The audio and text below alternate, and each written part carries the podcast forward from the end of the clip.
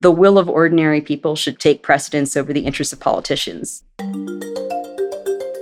One way ordinary people make their will known voting. And since voting rights and election administration have become very politicized issues, and oftentimes we see legislators voting along party lines because of that, it's great to have these measures where actual voters can express that they feel differently.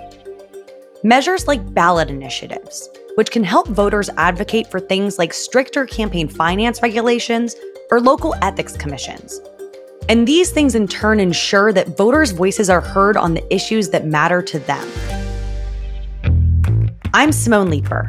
I'm a lawyer at Campaign Legal Center, a nonpartisan, nonprofit organization that advocates in the courts and through public policy for every American's right to participate in and affect the democratic process.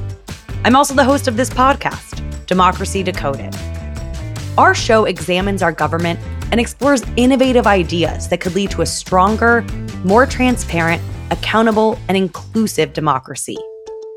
This season, we're digging into the topic of democracy at the state and local level and how everyday citizens can make their voices heard in the areas where they live.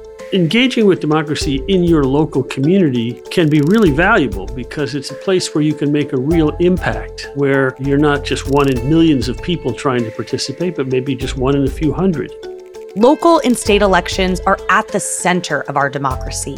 They decide the obvious things, like local budgets and ordinances but they also determine nearly everything about how we run elections themselves limits on campaign contributions, where and when citizens can vote, and how citizens can protect their community's interests in the face of corruption. We want voters to feel confident. We are government employees, but above all, we are public servants. We're there for them. We'll talk with experts and advocates from across the country about democracy at the state and local level and the ongoing efforts to protect the freedom to vote.